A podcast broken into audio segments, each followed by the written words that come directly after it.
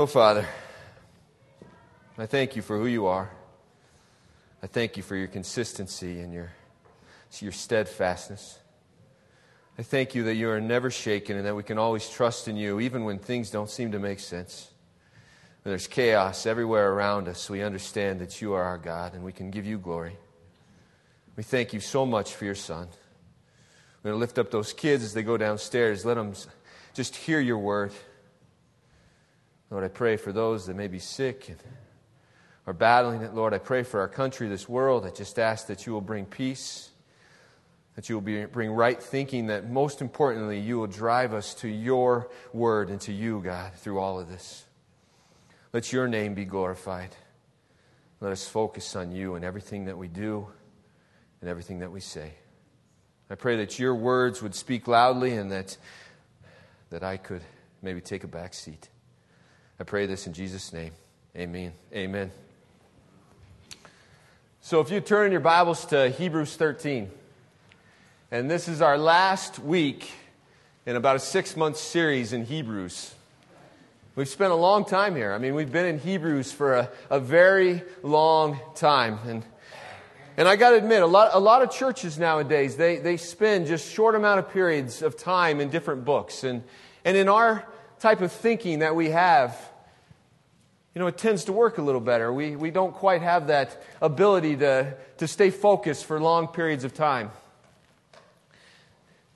But I'm super proud of this church and how we've, we've handled this text in Hebrews 13. And, and continually, we've given the glory to Jesus and talked about his superiority in everything that we've done. And I can honestly say, as I, as I look at this week, I've never seen anything like it in my lifetime. And I'm sure those that are much older than me haven't either.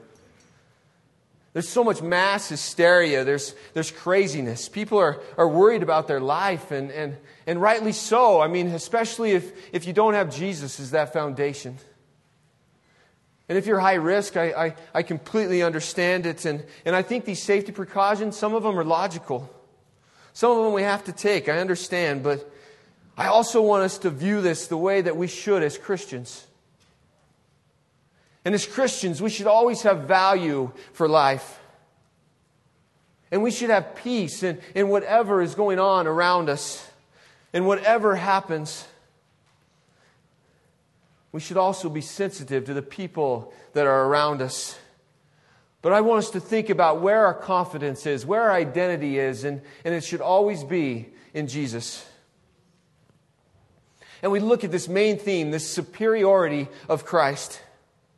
And I want us to understand that we worship a God that is in control. Our Jesus is far superior. He's superior than our moods and our attitudes and our hysteria. And our lives don't have to be defined by what is around us, but they can be defined in our relationship with Jesus. You see, this has been a crazy week in my life as a pastor. Probably the craziest week that I've ever experienced, and I've only been doing this for about three years. On last Saturday, we, we buried a good friend, and this guy was 70 years old, and, and he came to Jesus in probably the last four or five months of his life. And it, it was such a beautiful funeral because you got to speak to so many people that didn't know the name of Jesus. And then throughout the week, you, you know that you're going to do a wedding on Saturday, but, but tragedy happens and you see this, this beautiful baby boy, and he goes to be with the Lord. And doing a funeral for a baby boy is difficult, and, and trying to support that family. And then a wedding of a couple that loves Jesus and getting to share the gospel in a wedding. And you know it was the same. The same in every single message is the name of Jesus the hope that we have in Jesus Christ is the same today and forevermore. And so as we look at Hebrews 13 9, I want to do it a little bit different here. I want to, I want to teach us. I want to teach us how I look at the Scripture and how I, I come to break down the Scripture in order to be able to teach it to you guys. So let's start with Hebrews 9. uh, verse chapter 13, verse 9. Do not let be led away by diverse and strange teaching, for it is good for the heart to be strengthened by grace, not by foods which have not benefited those devoted to them. As I look at this text, I notice that a lot of people get caught up in different things in this text. They want to make more of it than they have to. But I think as we look back, as we look at verse 8, we see this, this important statement. And it says that, that Jesus Christ is the same yesterday and today and forever. And if Jesus is always the same, then there is no reason for us to be led astray. You see, we have this book. We have the Bible, and we, we look in the, in the book of Acts and we see these Bereans. And they're so excited about hearing the words that, that Paul has to say. They look at Scripture, though. They don't just take Paul's words for it, they actually go and they study Scripture on their own. And that's what I ask us to do. And that's what I'm trying to, to teach us today. How can we take this scripture and how can we digest it? How can we learn how to study the scripture? And I understand that some of us and most of us get overwhelmed at certain parts in the text. And I'm no different. I read these first three verses of, of Hebrews 13, 9 through 12 here, and, and I'm a little bit confused. But what I want us to think about is how do we take the things that we do know, like, like verse 8, it's so simple. The text is, is so simple there. And how do we use it to explain the more difficult text? And the first question we ask ourselves when we read it do I need more information? And that verse 8, it, it really helps us as we go through it. Helps us to understand the foundation of our Bible study. And the steps I want to talk about, we want to observe the text. And then we want to interpret it. And then we have this application, and we can't forget the application. How does it pertain to our life now? And then importantly, how do we take this application? How do we communicate it to others? How do we build the relationships that are so important in our faith? So as we observe it, we ask questions. As I looked at this text, I, I say, what does it mean to be strengthened by grace? Why is the writer talking about foods? Who is devoted to these foods? So, a simple way to, to study these scriptures. And this is what I like to do first. I, I first read it and I observe it, and I might read it over and over again and, and try to study and, and figure out what it's saying. And then I take that text and I, and I look at it in, in, conjunc- in conjunction with the rest of Hebrews 13. And then I look at it, how does it fit with the rest of Hebrews? And then I take it down. How does it fit with the New Testament? And then I break it to the whole Bible. Now, if we had to do that all at, one time, that would take a long time. But as we grow, as we start to learn more and more about who Jesus is, those concepts come naturally to us.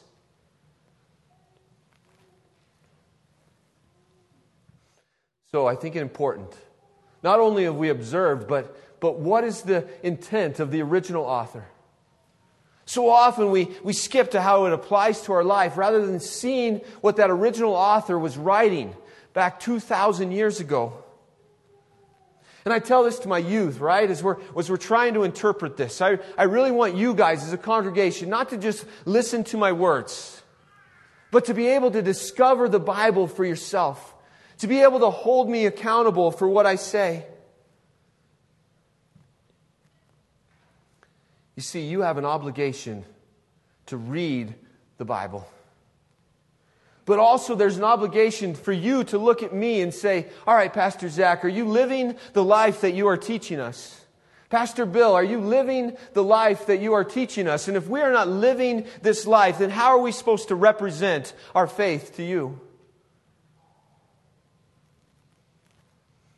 And I love it. As I read this text, I, I pick out certain words and I say it often, I talk about this grace. And grace is so important as we read Scripture. And as we study it, anything that we come up with that takes away from the grace of Christ, then we need to rethink it.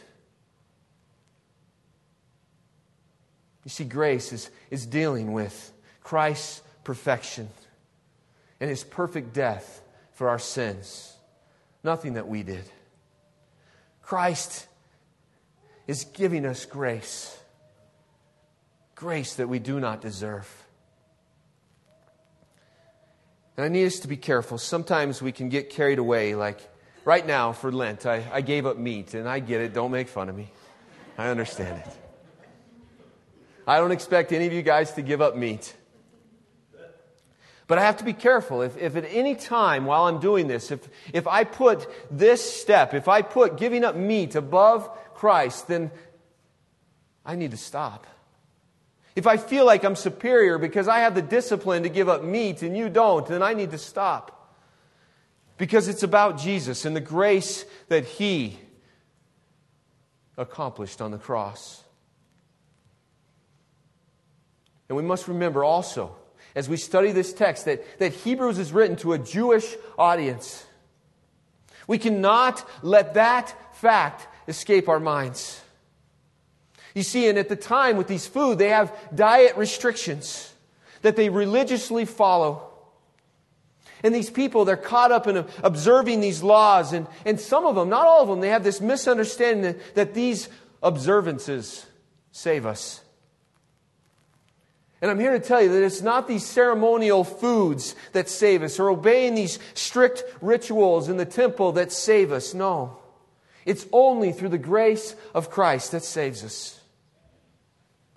And honestly, I look at it, what benefits our food?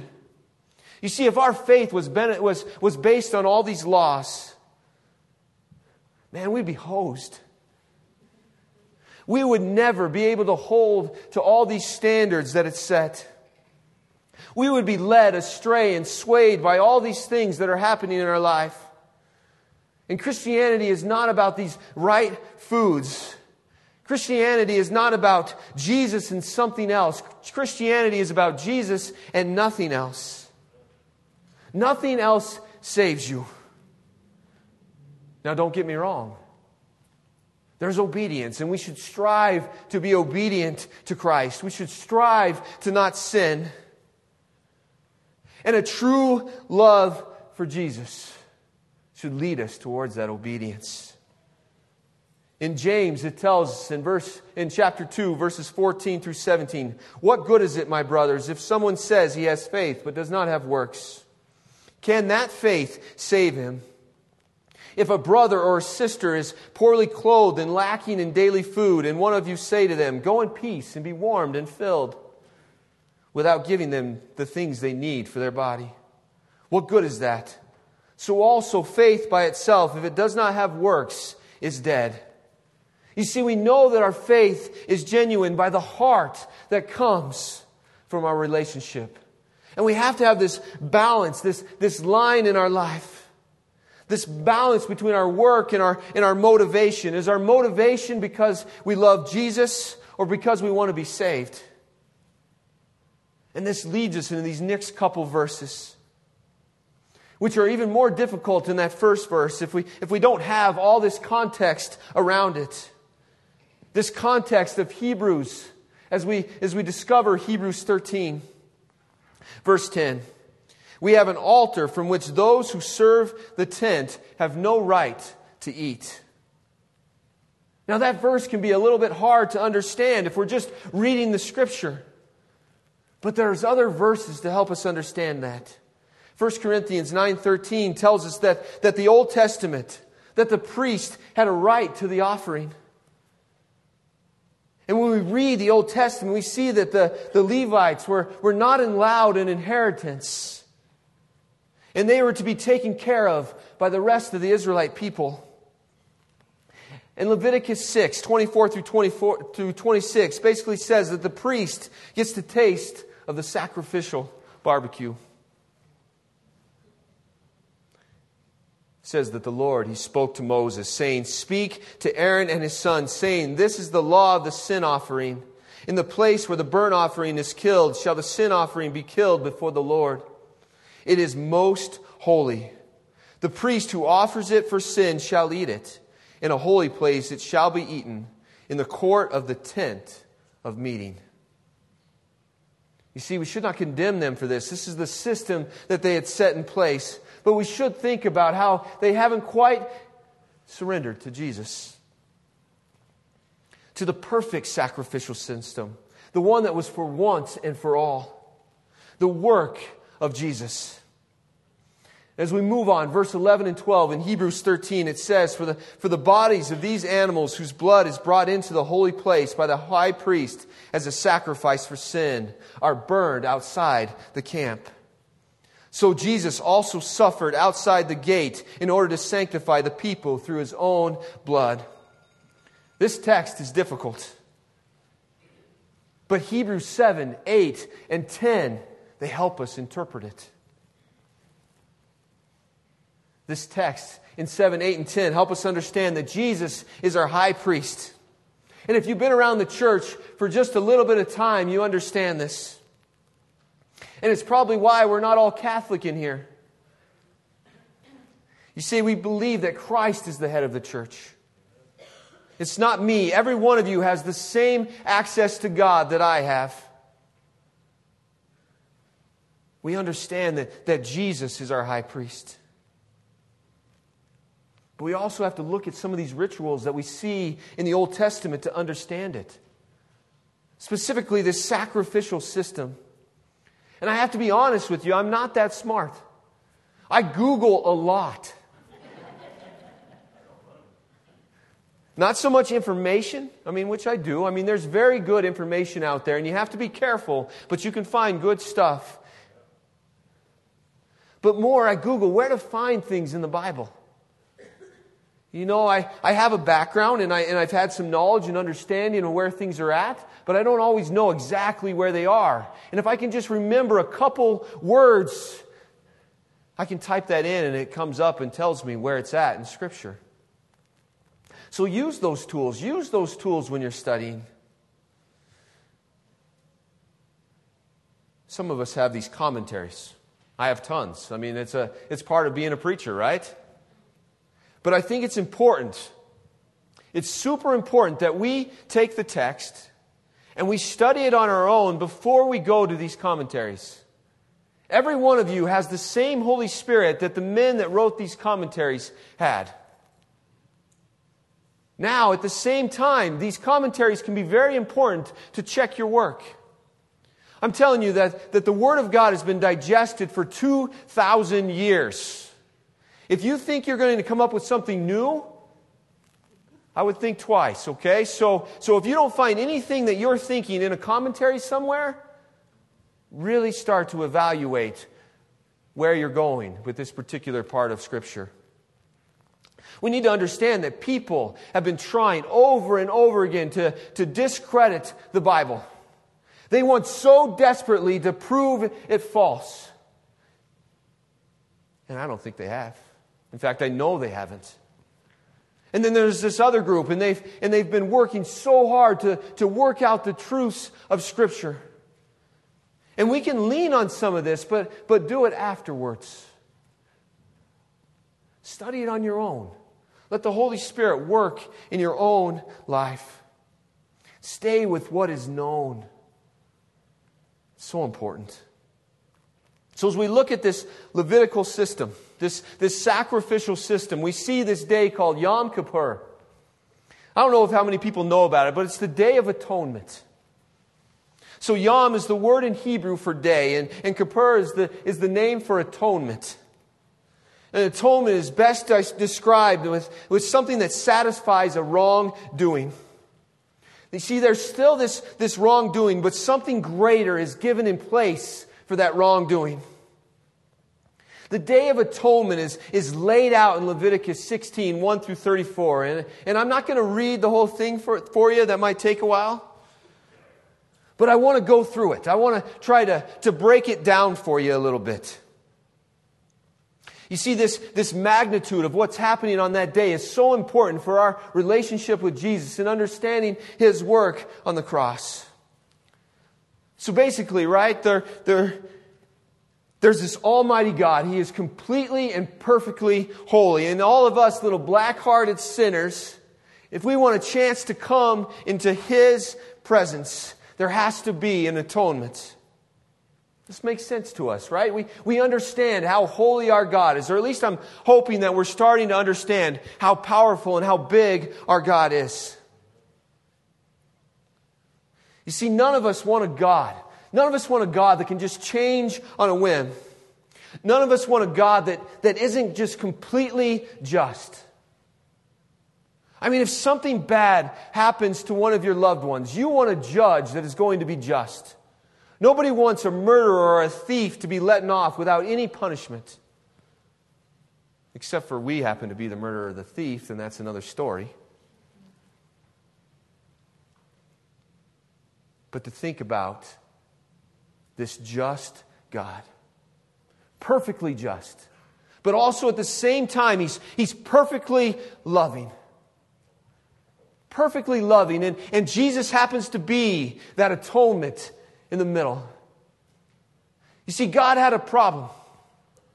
God is perfectly holy, and he could not have anything that was not holy in his presence. And so he tells Aaron, he tells Aaron that, that you have to bring a sacrifice to me. You have to wash up and go through all these cleansing rituals. The, the, the Israelite people were ahead of their time. They understood how important washing was and, and hygiene, something that we're seeing right now.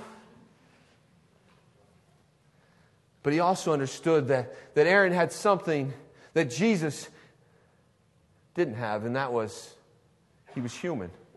Jesus was human, I get that, but he also had this, this element of God to him. And Aaron was going to die. Our death rate is 100%. We can all agree on that, right? Our death rate is 100%. But Aaron was a sinner, and Jesus wasn't.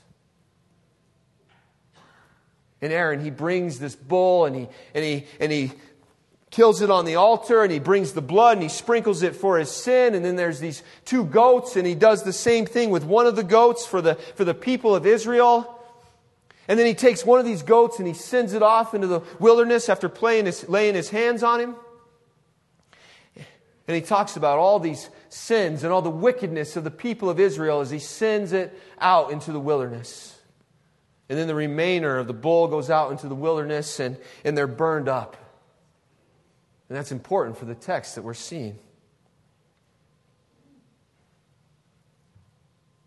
You see, Jesus is that mediator between. And throughout this whole process, there's a continual washing and a cleansing that we have. Even those people that, that took the bull and the goat outside the camp had to continually wash and clean over and over and over again. This system had to be done every year over and over and over again with each priest that came in because Aaron was going to die. And we understand that with Jesus, that was fixed. Jesus was the answer. He was the love, the perfect love that God was talking about. Now, we have something that's stable, something that, that is not shaken, something that lasts forever. Let's look at Hebrews 7 26 through 28. For it was indeed fitting that we should have such a high priest, holy, innocent, unstained, separated from sinners, and exalted above the heavens. He has no need, like those high priests, to offer sacrifices daily first for his own sins and then for those of the people, since he did those once and for all when he offered up himself. For the law appoints men in their weakness as high priests, but the word of the oath, which come later than the law, appoints a son who had been made perfect forever. See, the Jews still to this day celebrate Yom Kippur. We do not celebrate it. You see, God has given us something so much greater. And I, I love in John 19:30, John says that Jesus told us that he says, It is finished. I love that we do not have a religion that is based on a, on a yearly atonement. And I have to be honest with you, I see a, an incompleteness in this because they still do not sacrifice living animals. You see, they changed their ways when their temple was destroyed. And I'm not sure how all that works, but I'm sure that, that with Jesus, we worship a Jesus that is completed. His work on the cross is finished. And our faith is in Jesus and Jesus alone. So stay with me. Let's move to, to verse 13. Therefore, let us go to him outside the camp and bear the reproach that he endured. For here we have no lasting city, but we seek the city that is to come. I'm telling you that when we accept Christ, we now bear. We now carry the cross. And I understand as Americans, we love our country. But we're now citizens of the new heaven and the new earth, citizens of Christ's kingdom, where there is no coronavirus or crazy politicians directing our lives. There is a perfect king, and that is Jesus. You see, because of Jesus, because of Jesus, because there was a finished work on the cross, our sacrificial system has changed. And we have a very good reason, and that's Jesus. And, and when we accept that work on the cross, you see, our words, they have meaning. Our sacrifices is seen in our praise for God, in the music that we just got done singing in preaching and in teaching our life, the fruit that comes from it. Hebrews 13, 15, and 16 says, Through him, then let us continually offer up a sacrifice of praise to God, that is, the fruit of the lips that acknowledge his name. Do not neglect to do good and to share what you have, for such sacrifices are pleasing to God. I mean, he's telling us right here you have Jesus. You have the answer to the coronavirus. You have the answer to death and sorrow. You have the answer to fear and confusion. And that is a hope in Jesus. And then we're called to share it. Most of us know the, the, the magicians and comedian act Penn and Teller. He says in his book that somebody offered him a Bible. And then, even though he's an atheist, he respected it. Because he said, How much would somebody have to hate somebody to not share their faith if they believed in a heaven and a hell? And I say, How much is leaders in the church? We have to hate you if we weren't constantly sharing about a faith in Jesus?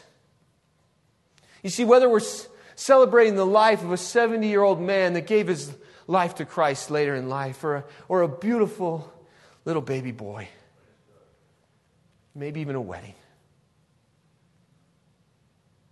You see, Jesus is the answer. And as believers, we have an obligation to share it because we love people, we love the world. And we have to evaluate it if we're not sharing our faith. You see, there are families everywhere that have not put their faith in the Lord. And I ask, as, as a church, do we have enough love for others? Enough hope in Jesus that we want to share our faith with others? And then we must ask ourselves, are the leaders in our church, are they discipling us? Are they, are they training us up to be able to share our faith? Are they, are they challenging us to live on mission for Christ? hold us accountable. In verse 17 says, so he says, obey your leaders and submit to them. For they are keeping watch over your souls as those who will have to give an account. Let them do this with joy and not with groaning, for that would be of no advantage to you. I don't believe this text is talking about our government leaders. There's places in text that are. Romans 13. I think this place is talking about the leaders in the church. God has, has put the leaders in this church in a place of power, and we as leaders are not to take this for granted. This is a big deal, and we will be held accountable for it someday. It's saying, please listen to Pastor Bill. Please listen to the elders.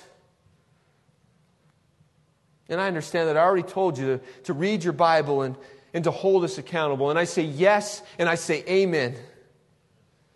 But I can honestly tell you that in the last three years, I've been teaching and, and been a pastor for three years. I've only had one time where somebody came up and talked to me about my sermon. And the one time it did, it was very hurtful, I got to admit. But I can tell you that that person came to me and they did it in a way that is honoring to God. And we were able to work out some of the, the theological framework of what I had said. And we were able to do it in a way that honors God. And, and I was very appreciative of what, it, what she said. Now, that doesn't mean I want you guys to all email me and, and break down everything that I'm saying. But I do want you guys to read your word and to study it and, and to come and talk to us about it. And to do it with joy not to do it with groaning, because that doesn't honor our God. You see, us as leaders, we put a lot of work in what we have to say. We put a lot of work in studying the scriptures. I take this very serious, being held accountable for what I say from this place. And I ask that you please understand my heart, understand the other leaders in this church's heart and hold us accountable, yes, but, but do it in a way that's joyful. And, and I promise I'll do it in a way that's patient, in a tone that honors God. And he says that we are to have unity in the church. And so, what does that mean for you guys? How can you help the leaders in the church? And I'm telling you that so many of you have already done it this week. I had an outpouring of love this week that I cannot describe. It was so amazing. I'm writing these very words in these texts, and I get two messages of people in this church telling me that they were praying for me throughout this week, that they, they cared about all the things that have been put on my plate.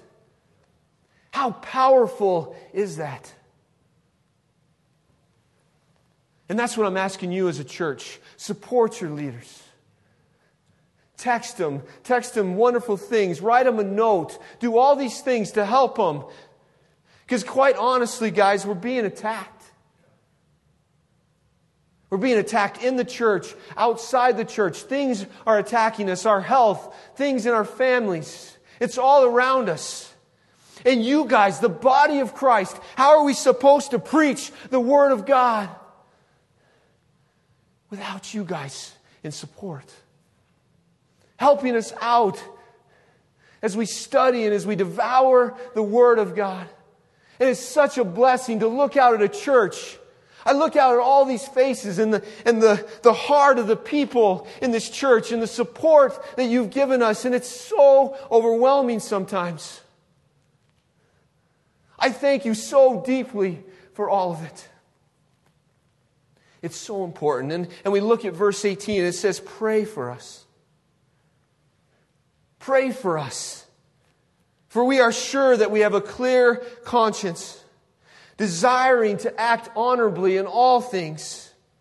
And I urge you the more earnestly to do this in order that I may be restored to you the sooner. Guys, when there's a break, when we, when we lack unity in the church, it makes it so much more difficult to accomplish the mission that God has laid out for us. I ask us to pray for our leaders. Be creative in it. And it's not just about money. I want us to be a church that is so generous, so generous with our resources that people look at this church and they see Jesus.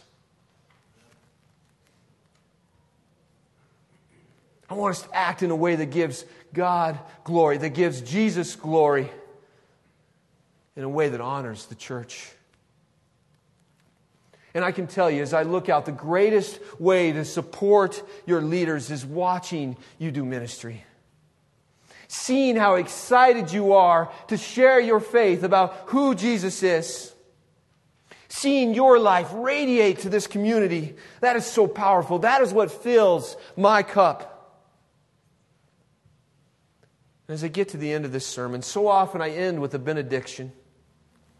And Paul, he does the same. He's, he's trying to drive home these important things that he's just told you, the important points of the book of Hebrews.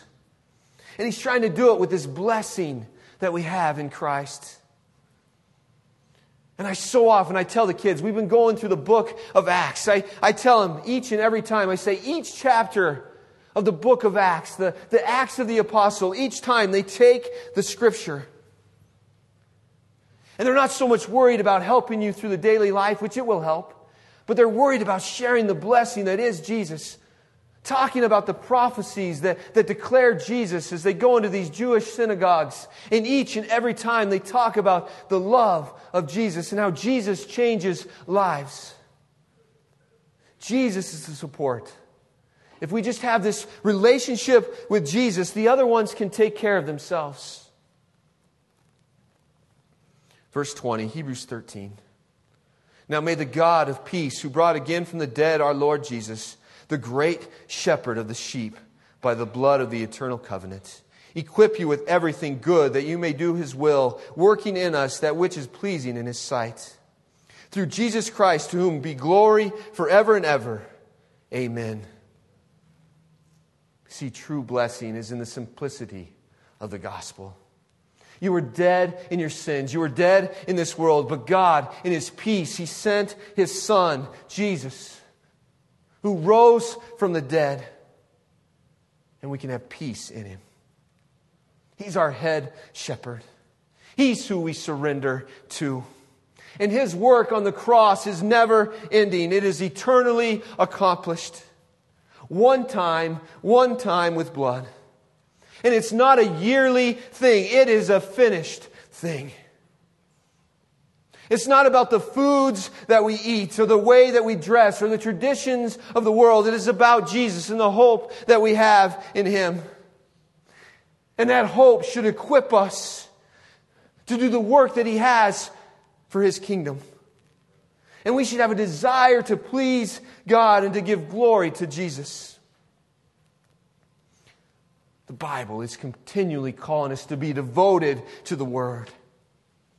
And that's why I'm giving you these simple tools so you can study it for yourself. That you can be devoted to the Word and learn on your own. 1 Timothy 4 13 through 16 sheds light on it. Until I come, devote yourself to the public reading of Scripture, to exhortation, to teaching. Do not neglect the gift you have, which you have been given by prophecy when the council of the elders laid hands on you. Practice these things. Immerse yourself in them so that you may all see your, the progress. Keeping a close watch on yourself and on the teaching. Persist in this, for by doing so, you will save both yourself and your hearers. And I've been pleading with you today. And in our men's breakfast, we're watching these videos, and a guy named J.D. Greear, and he gives this analogy, and I thought it was so relevant. And sometimes I feel like I'm the, the quarterback, right? And we're all in a huddle, and I'm, and I'm giving you the Word of God. I'm giving you the playbook. I'm telling you the play, and you guys are like, yeah, that's awesome. Great call. Like, that's, that's a great play call. And then you guys go and sit on the bench. Right? We don't run the play. And then we go out again and we, we get in the huddle and I, and I give a play call and we're all like, yeah, that's awesome. And you go sit on the bench. And I'm pleading with you today, let's stop sitting on the bench. Right? This word, this word of God has given us direction. It has given us our purpose and our mission.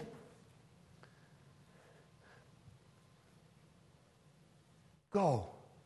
Practice. Immerse yourself in it.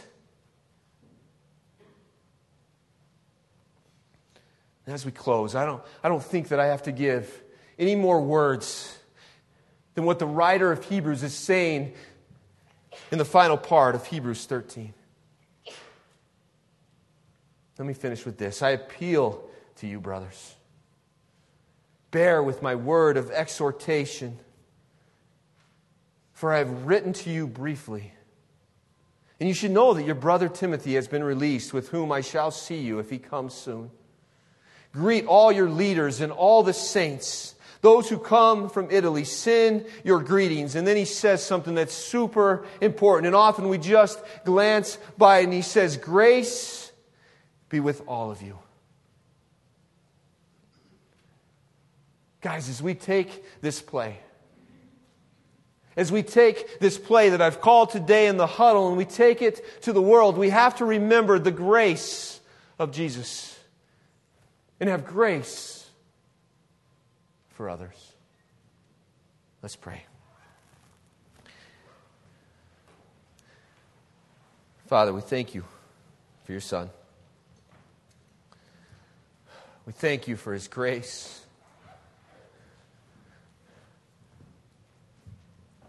for his infinite love on the cross. Something we just didn't deserve, that we could never deserve. But yet, you give it to us out of your love, out of your perfect love. And Lord, I pray that we could not just be observers of your word, but that we could take practice to it and, and immerse ourselves in your call that we could love you deeply and that because of that love for you deeply, that we would have a love for others and that love would carry out and that we would have a passion to share the truths of your word and to help people even in this crazy time that we would have faith and that we could lean on you. Lord, make yourself known. Bring yourself glory in these moments in time.